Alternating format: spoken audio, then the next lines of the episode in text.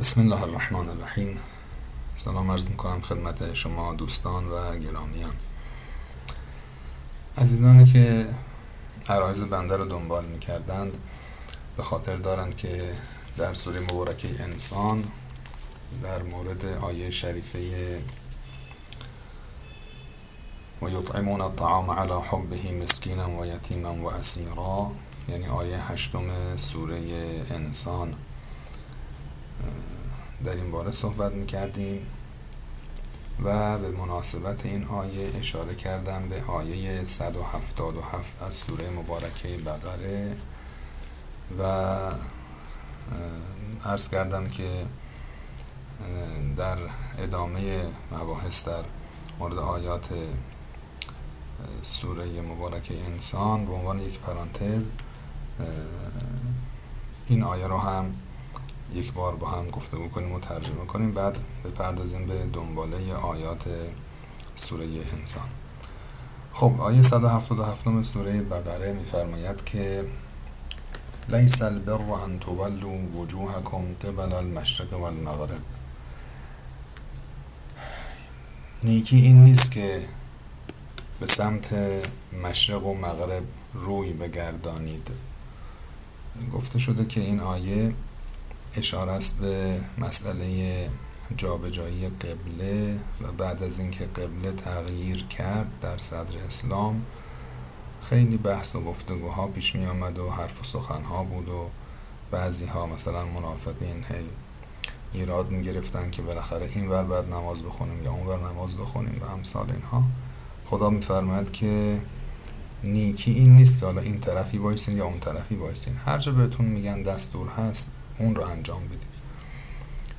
اونی که در اصل نیکی هست و نیکی در درونش و ذاتش هست اینه، این کارا رو بکنید. ولکن البر من آمن بالله، بر و نیکی اینه که کسی ایمان به خدا داشته باشه و الیوم الاخر و روز پایان، روز پایانی، آخر یعنی اون انتها و پایان که خب طبیعتا معلومه کنایه از روز قیامته دیگه. به چی ایمان داشته باشه؟ والملائکه والکتاب، کتاب آسمانی، معتقد به نبوت باشه، نه اینکه بگیم اصلا نه پیغمبری آمده در طول تاریخ نه کتاب آسمانی آمده.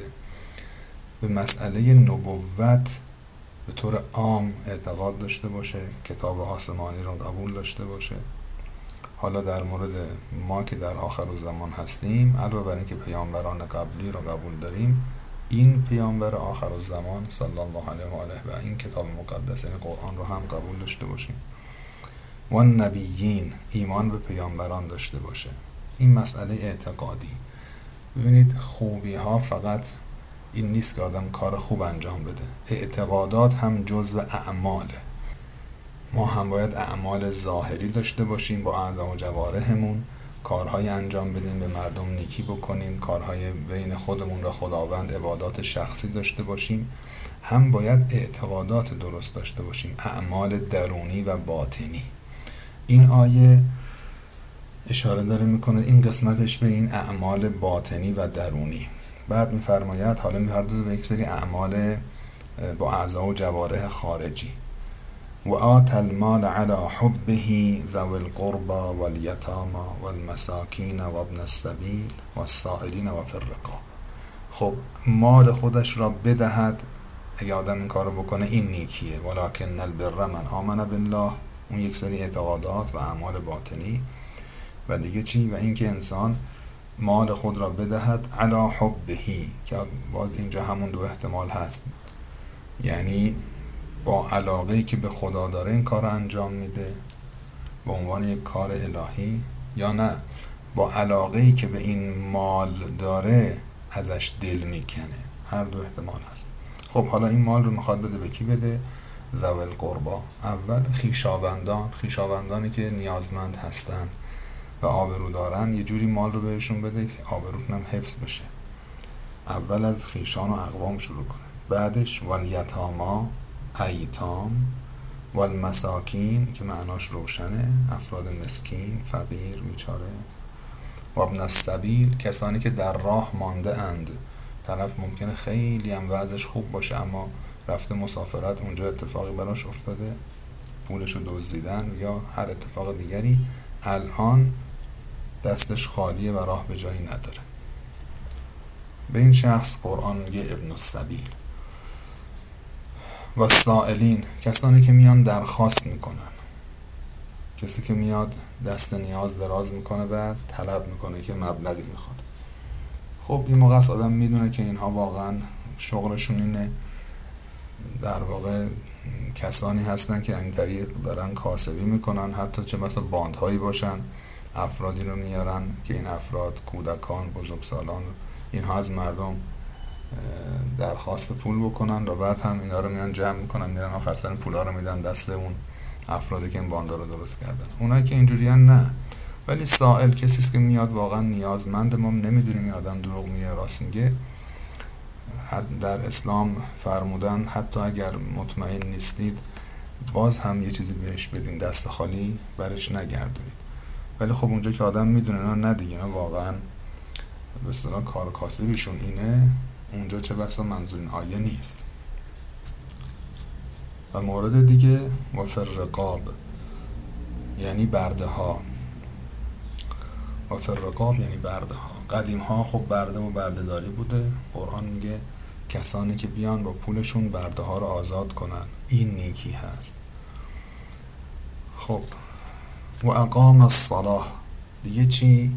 حالا یه سری کارهای عامل منفعه رو خداوند اسم برده. ببینید یه سری مسائل اعتقادی رو فرموده، اعمال باطنی، اعمال روح و روان که در درون انسان کسی نمیبینه. یه سری کارهاییست که انسان با اعضا و جوارش انجام میده. این کارها یک سری بین انسان و سایر بندگان خداست که اینجا نمونه‌هاشو خداوند فرمود. یه سری کارها هست که بین خود انسان هست و خدا. اون چیه؟ و اقام الصلاة، نماز بخواند، و آت الزکاه، زکات بدهد. اینم عرض بکنیم زکات فقط و فقط زکات های واجب نیست، مثل زکات فطره که در ماه رمضان، در پایان ماه رمضان داده میشه، یا کسانی که شرایط خاصی دارند و فرض کنید که کشاورز هستند یا دامدار هستند با یه شرایط خاصی که باید زکات اموالشون رو پرداخت بکنن. و حتی زکات مال و تجاره جز مستحباته، بعضی میگن حتی احتیاطاً مال و تجاره کسی که کارش تجارت هم هست زکات مالش رو پرداخت بکنه. بعضی از علما نظرشونه که زکات به مال و تجاره هم میخوره، احتیاطاً این کار رو انجام بدن. ولی به هر حال یه معنای عامی هم داره و همون در واقع انفاقات مالی هست. دیگه چی؟ والموفون بعهدهم اذا عاهدوا، و کسانی که وفا میکنن به عهدشان وقتی که عهد میبندن، با کسی عهد و پیمان میبندن زیر حرفشون، زیر قولشون نمیزنن.